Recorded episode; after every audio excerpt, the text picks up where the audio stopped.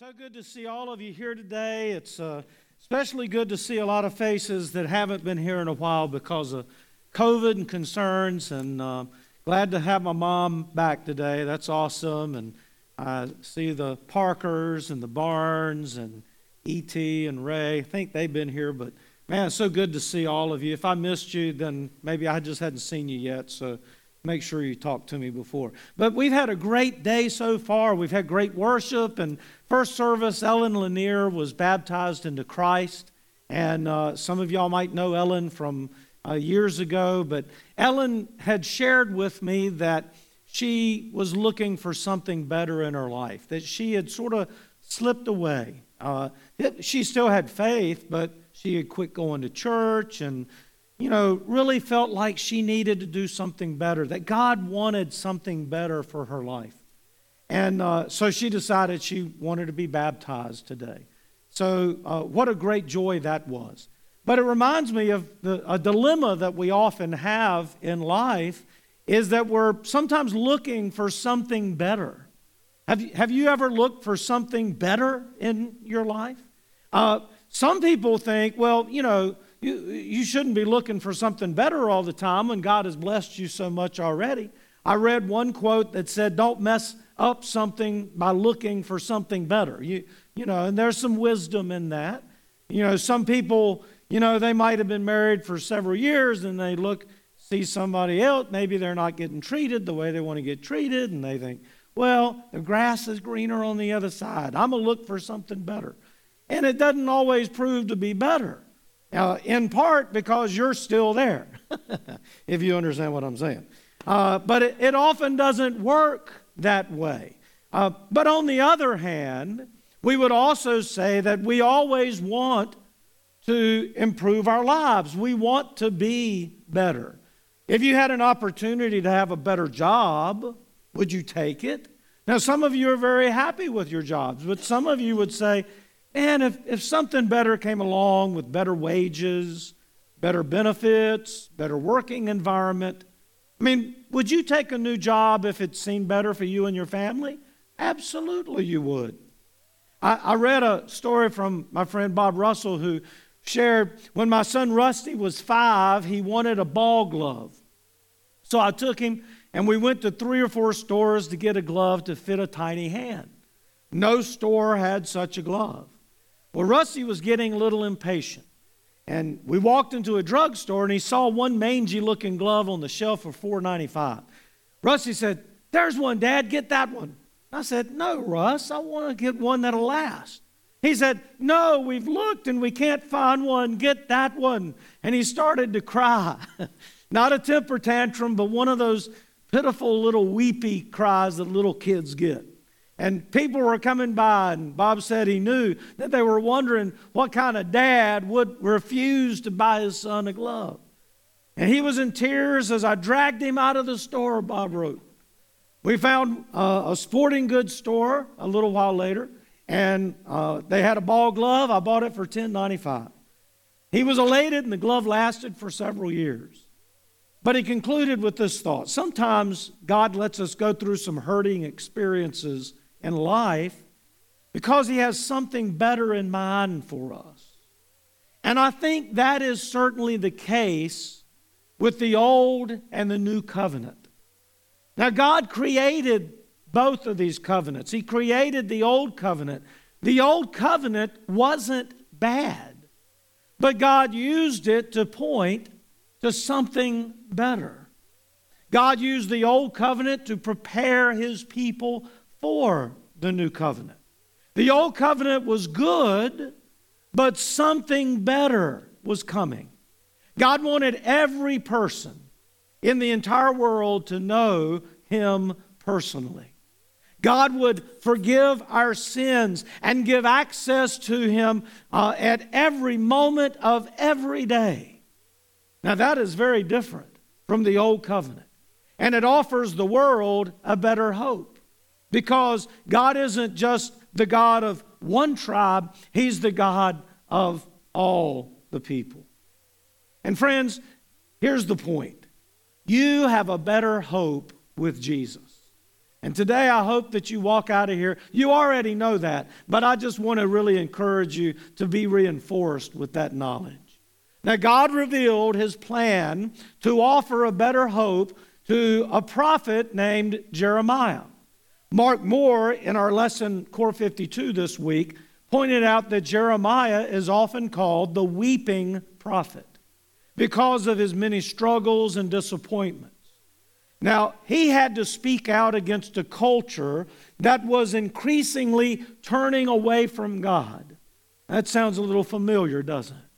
Uh, people don't like to be told that they are sinners. And Jeremiah was speaking out against a culture that was disobeying God. Uh, people don't like to be told that they're wrong, and Jeremiah's country was no different.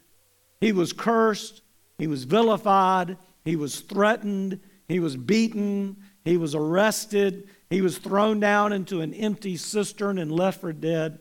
Much of what Jeremiah wrote reflected the pain that he felt for himself and his people.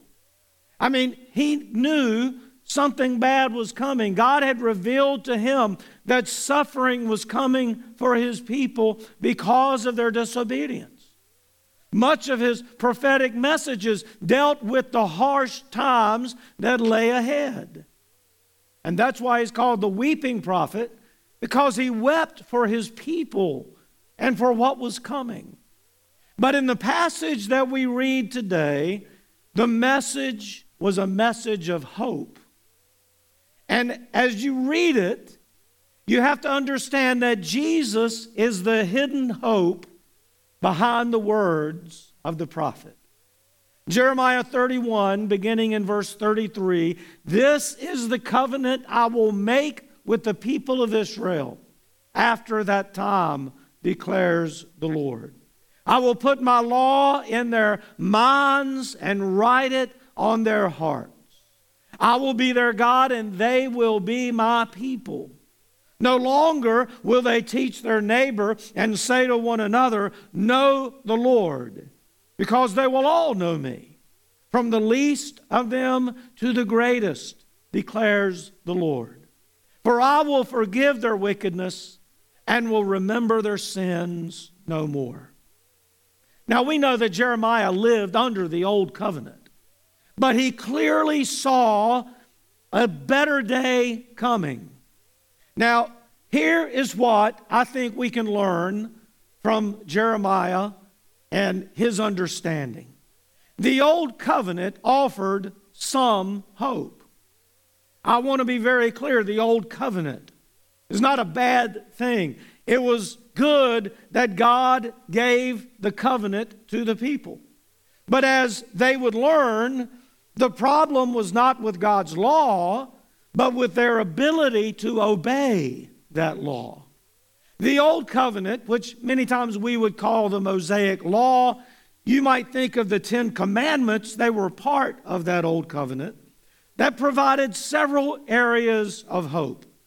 First of all, I think for them to receive this law from God, told them that God loved them and cared for them. God had brought them out of bondage, out of Egypt. God had loved them and God had blessed them. The law gave them hope for law and order within their culture. You see, the regulations of the Old Testament dealt with many areas of life, but especially how to deal with other people. You know, you think about living in a culture where there's anarchy and no law. This would be crazy. So, anybody that's calling for the, the defunding or the abolishment of police are insane. They don't even know what they're asking for because they're asking for anarchy, and then it's just all holds barred. So, the law for the Jewish people was so important because it taught them how to interact with each other. Our relationships with God were covered under the law. The first uh, four of the Ten Commandments dealt with our relationship with God. Uh, have no other gods before you. Now, do not make any graven images. Don't take the Lord's name in vain. Uh, remember the Sabbath day and keep it holy. All of these had to do with the people's relationship with God.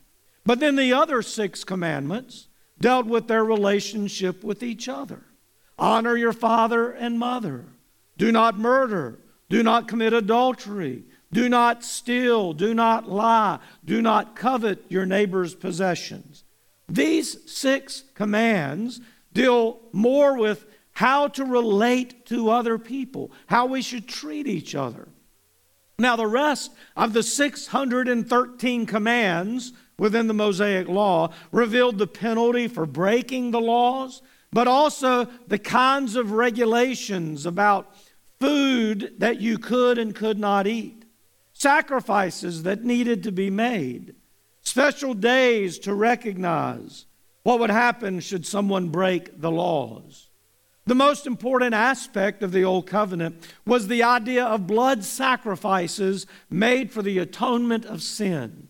Now, you may remember last week we talked about atonement, and today uh, we, we are sort of seeing how that played out in the Old Law and in the New Covenant. In Exodus 24 8, we read, Moses, uh, speaking to the people, then took the blood, sprinkled it on the people, and said, This is the blood of the covenant that the Lord has made with you in accordance with all these words. Now, just a few moments ago, Cruz shared the words of Jesus having to do with the blood of the covenant and that his blood ushered in a new covenant. But this is where we read Moses' words about the blood of the covenant. According to the law, the high priest was the only one who could go into the Holy of Holies and offer the sacrifice of atonement with the blood of animals, cattle, lambs, doves. Now, what we understand is that the Old Covenant had its limitations. These sacrifices had to be offered year after year after year. There was no end to them. And, and they did nothing to alleviate the guilt or the shame a person would have because of their sin. They just, in essence, pushed the sin back. The blood sacrifices were a type of atonement but they didn't do a good enough job. God was preparing his people for a better sacrifice, a better atonement. The sins of the people committed before Jesus were just sort of held over in a sense. The Hebrews writer explained the limitations of the Old Covenant this way in Hebrews 10, verses 1 through 4. The law is only a shadow of the good things that are coming not the realities themselves. For this reason, it can never, by the same sacrifices repeated endlessly year after year, make perfect those who draw near to worship. Otherwise, would they not have stopped being offered? For the worshippers would have been cleansed once for all and would no longer have felt guilty for their sins. But those sacrifices are an annual reminder of sins. It is impossible for the blood of bulls and goats to take away sin. Paul explained to the Romans what the real purpose of that old covenant was. In Romans 7, beginning in verse 7. What shall we say then? Is the law sinful? Certainly not. Nevertheless, I would not have known what sin was had it not been for the law. For I would not have known what coveting really was if the law had not said, You shall not covet. But sin, seizing the opportunity afforded by the commandment, produced in me every kind of coveting. For apart from the law, sin was dead. Once I was alive apart from the law, but when the commandment came, sin sprang to life and I died. I found that the very commandment that was intended to bring life actually brought death. For sin, seizing the opportunity afforded by the commandment, deceived me and through the commandment put me to death. So then, the law is holy and the commandment is holy, righteous, and good. Did that which is good then become death to me? By no means. Nevertheless, in order that sin might be recognized as sin, it used what is good to bring about my death, so that through the commandment, sin might become utterly sinful. So, the purpose of the Old Covenant was to make us aware that we could not earn our relationship with God that we could not overcome sin because of laws made. These are limitations within the Old Covenant. And with these limitations, the Jewish people still ended up feeling less hopeful. They still had shame and guilt over their sin. Mark Moore pointed out in the lesson that while the sacrifices multiplied, the moral failures surpassed them. By the time Jesus came along, the Jewish people would have recognized those limitations and they would have been ready for a better hope, which is exactly what God offered. You see, the new covenant offers a better hope. When you think about the new covenant in Christ, you can see clearly how it offers better hope. The hope of the new covenant is better. Think about some of these reasons. Number one, as a man, I'll say, no more circumcision laws, right? No more circumcision. Even the uncircumcised people could have a relationship with God. We saw Paul fighting that fight in the, you know, uh, throughout the book of Acts and throughout his letters, as there were some Jewish people who were trying to force Gentiles to be circumcised. Paul said, no, no, no. Circumcision has nothing to do with your relationship with Jesus. We're thankful for that. You don't have to be Jewish anymore. You can come from any part of the world, any race, any gender, any nationality. There are no more dietary reg- regulations. Praise God and amen for that, right? How many y'all tr- plan to eat shrimp and pork after we leave here today? If you are, praise God, amen for that, right? No more dietary regulation. No more hygiene rules about being clean or unclean. How many hunters we got in here? Anybody go hunting? Yeah, I know we got one at least. So next time you go hunting and you kill a deer and you touch the body, you can still come to church right after that, right? You're not unclean. In the old covenant, you would have been unclean and you would have had to go through a cleansing process to be able to worship with your family again. In fact, you don't have to keep up with 613 laws and fear that you are breaking any of them and you're going to be punished for all that. Now we understand sin, but we also understand grace and mercy. Now, don't get me wrong.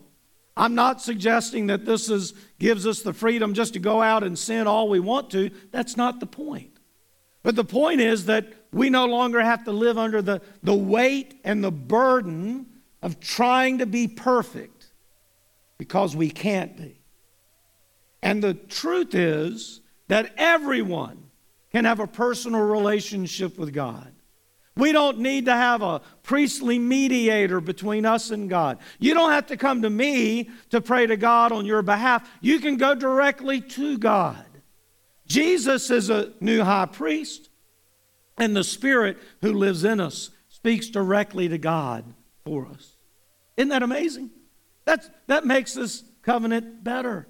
There's no more need for the sacrifice of innocent animals. All of our animal lovers will love that fact, right? Jesus is all the sacrifice that is needed. Now we can worship God anywhere we may be. Now, uh, I'll tell you this, you already know this. But you, you didn't have to come here to worship God today. You could be outside. But, you know, the Bible does say we should come together and worship. I'm not trying to send you away. But here's the deal you are the temple of God.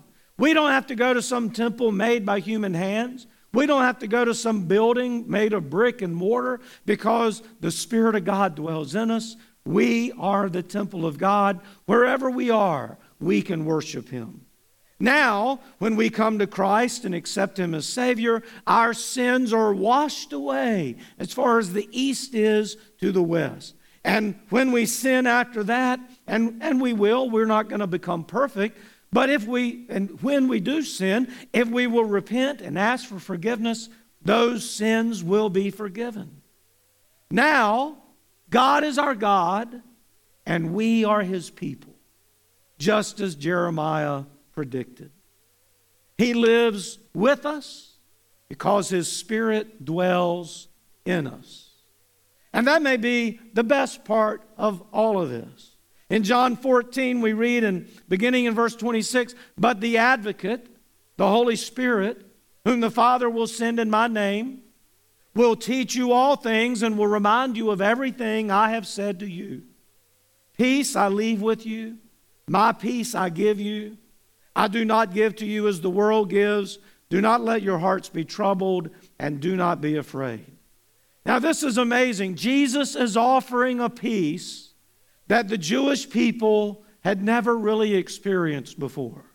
He was offering his peace, a peace that could push away our troubles and our fears.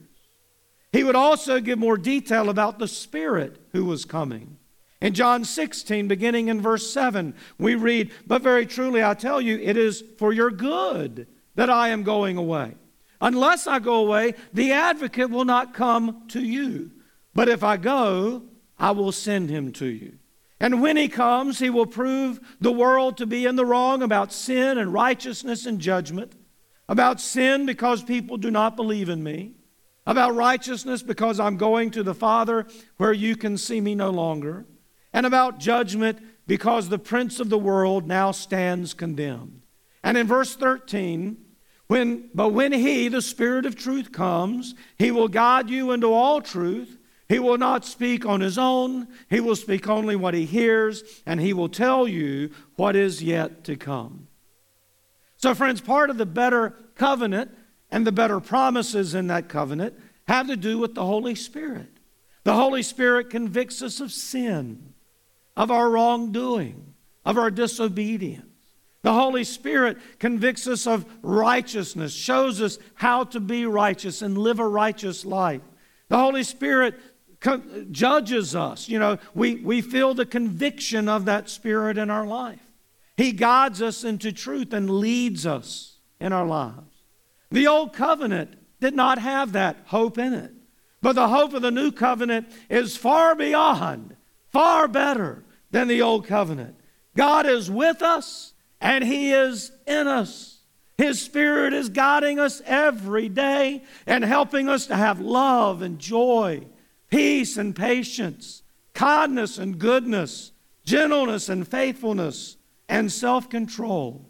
All the things that we would think of in a righteous life. Friends, these are things that laws can't do. A law cannot change a heart. Now, I might not break the law because I'm afraid I would be punished if I do. So that's why the law is there. But the law can't change my heart. If there's a law about discrimination or about prejudice, that law is not going to change the heart of a person who is prejudiced. They might not break the law because they don't want to get caught, but it's not going to change their heart. Only the Spirit of God can change a person's heart to love all people regardless of race, skin color, nationality. That's the only way it can happen. Laws can't do it but the Spirit can. And so the covenant, the new covenant, through Jesus Christ and His Spirit, is far better than the old covenant.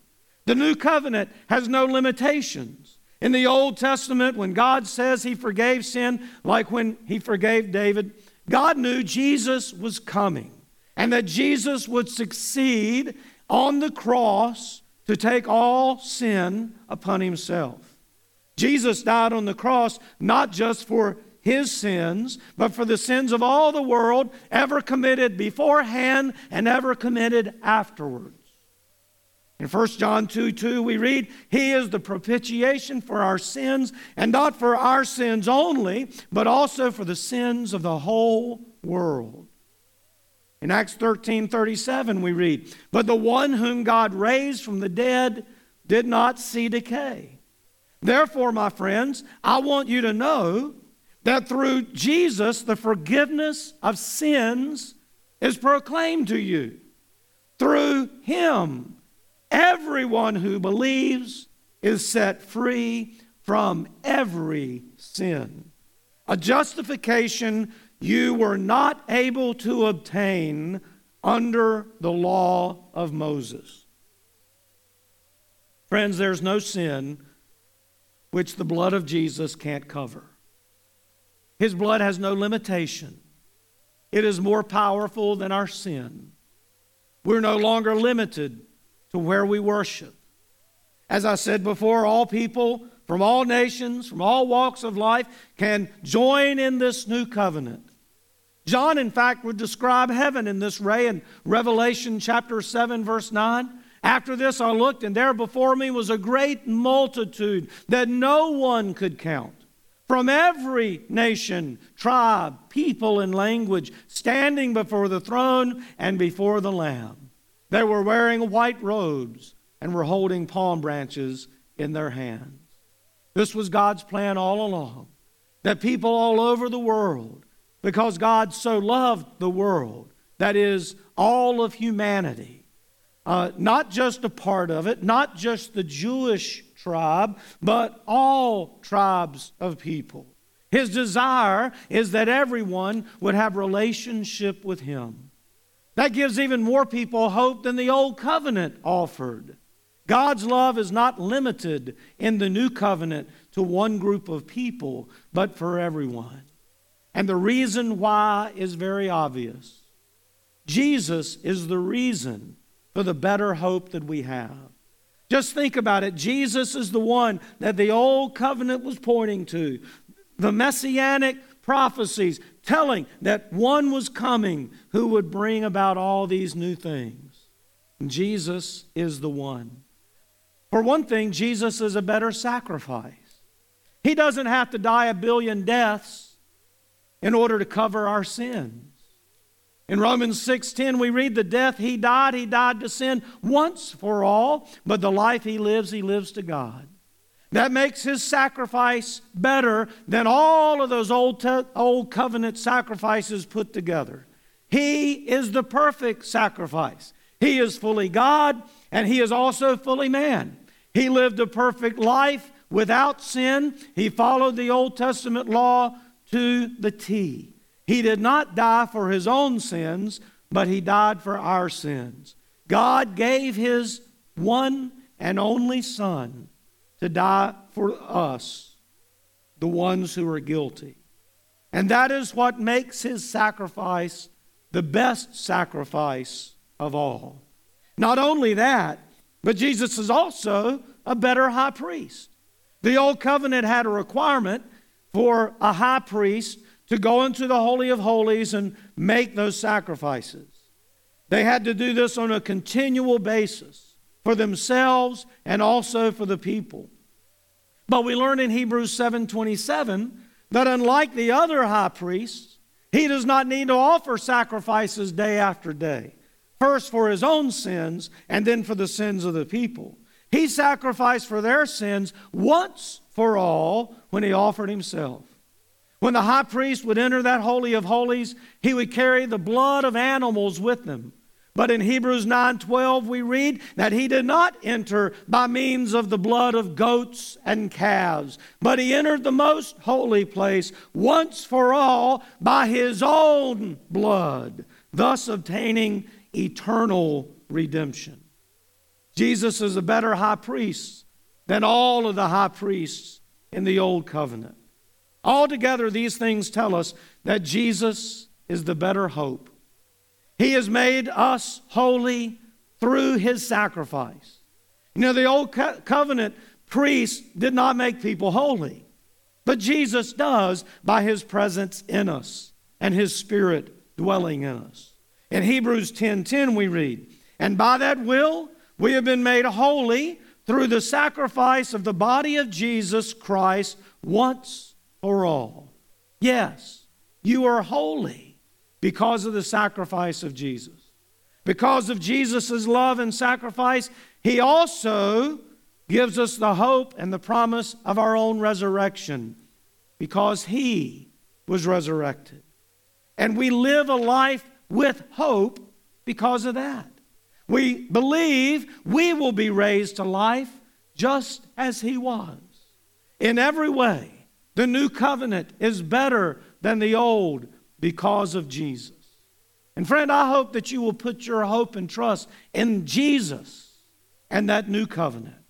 I want to conclude by illustrating the difference here.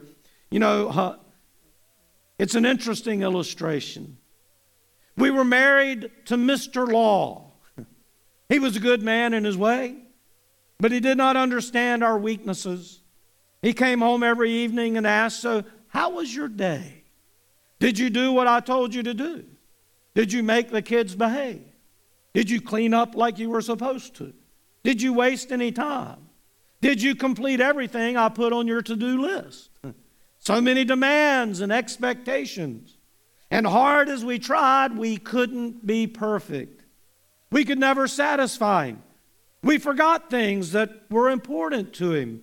We let the children misbehave at times. There were times we failed in other ways. It was a miserable marriage because Mr. Law always pointed out our failings, and the worst of it was he was always right.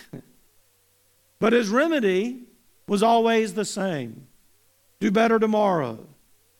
And we didn't because we couldn't. And then Mr. Law died, and we remarried, this time to Mr. Grace. Our new husband, Jesus, comes home every evening, and the house is a mess. Sometimes the children are being naughty. Sometimes the dinner's burned on the stove. And sometimes we struggle to be faithful to him. And still, he sweeps us into his arms and he says, I love you. I chose you. I died for you. I will never leave you nor forsake you. And our hearts melt. We don't understand such love. We expect Him to despise us and reject us and humiliate us. But He pours out grace on us. We're so glad to belong to Him now and forever, and we long to be fully pleasing to Him. Friends, all of these promises are there for you. No matter where you come from, no matter what you've done, no matter what you have or what you don't have, no matter what your education level is, no matter how much money you have or don't have, no matter what color skin you have or what language you speak, that sacrifice, that new covenant, is there for you. Jesus is better. He's better than anything the old covenant offers, and He's better than anything the world may offer you. Don't be ashamed of your faith. Don't hide your faith. It's Jesus you're hiding when you do that, not yourself. I think we should be proud of the one who has loved us the way Jesus has loved us. And hold on to that hope and that promise. Jesus offers. Friend, if you have slipped away or fallen away, I want to encourage you to repent and come back to Him. And the thing about Jesus is that He is still standing there waiting with open arms. He hasn't stopped loving you. Just like uh, if you have a child that hasn't been so obedient all the time, and maybe that child has sort of slipped away you don't stop loving that child. In fact, sometimes it's all you almost feel like you love that child more because you're praying more for them and you're seeking them out. And that's how God is with us, even when we slip away.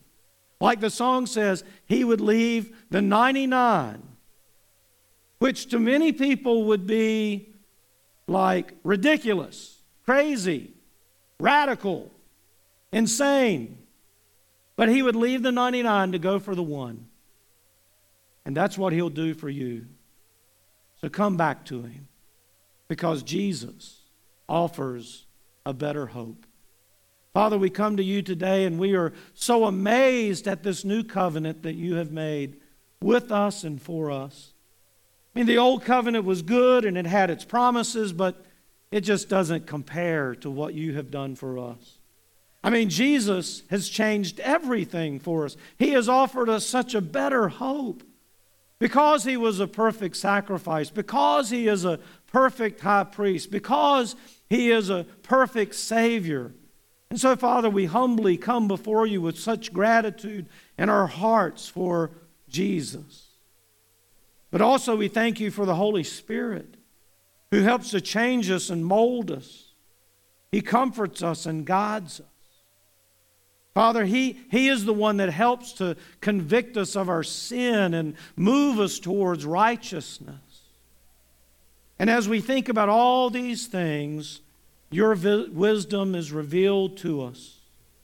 And so, Father, we give you praise. May we hold on to the promises of this new covenant you have offered through Christ. And may we all understand the better hope we have in Jesus. And it's in his name that we pray. Amen. So, do you want a better life? Some of you say, Yeah, immediately, I want a better life. But really, do you want a better life? It has to do with your choices, doesn't it? Your better life is going to be determined by your choices. And I want to tell you the greatest choice you can have to choose a better life is to choose Jesus. The better covenant, the better hope. So today, as we stand and sing, I'm going to invite you to come. If you've never come into relationship with Christ, I want to invite you to come and talk to me. I'll be down here. Uh, somebody left this morning and they said, You know, I didn't feel comfortable coming, but can I email you? Can I text you? I said, Sure. Get up with me this week. But listen, friend, Jesus offers you a better life. So I want you to accept that. And if you've slipped away from it a little bit, He is waiting with open arms. So why don't we stand and let's sing this song? And if you need to talk to somebody, why don't you come on and talk to me?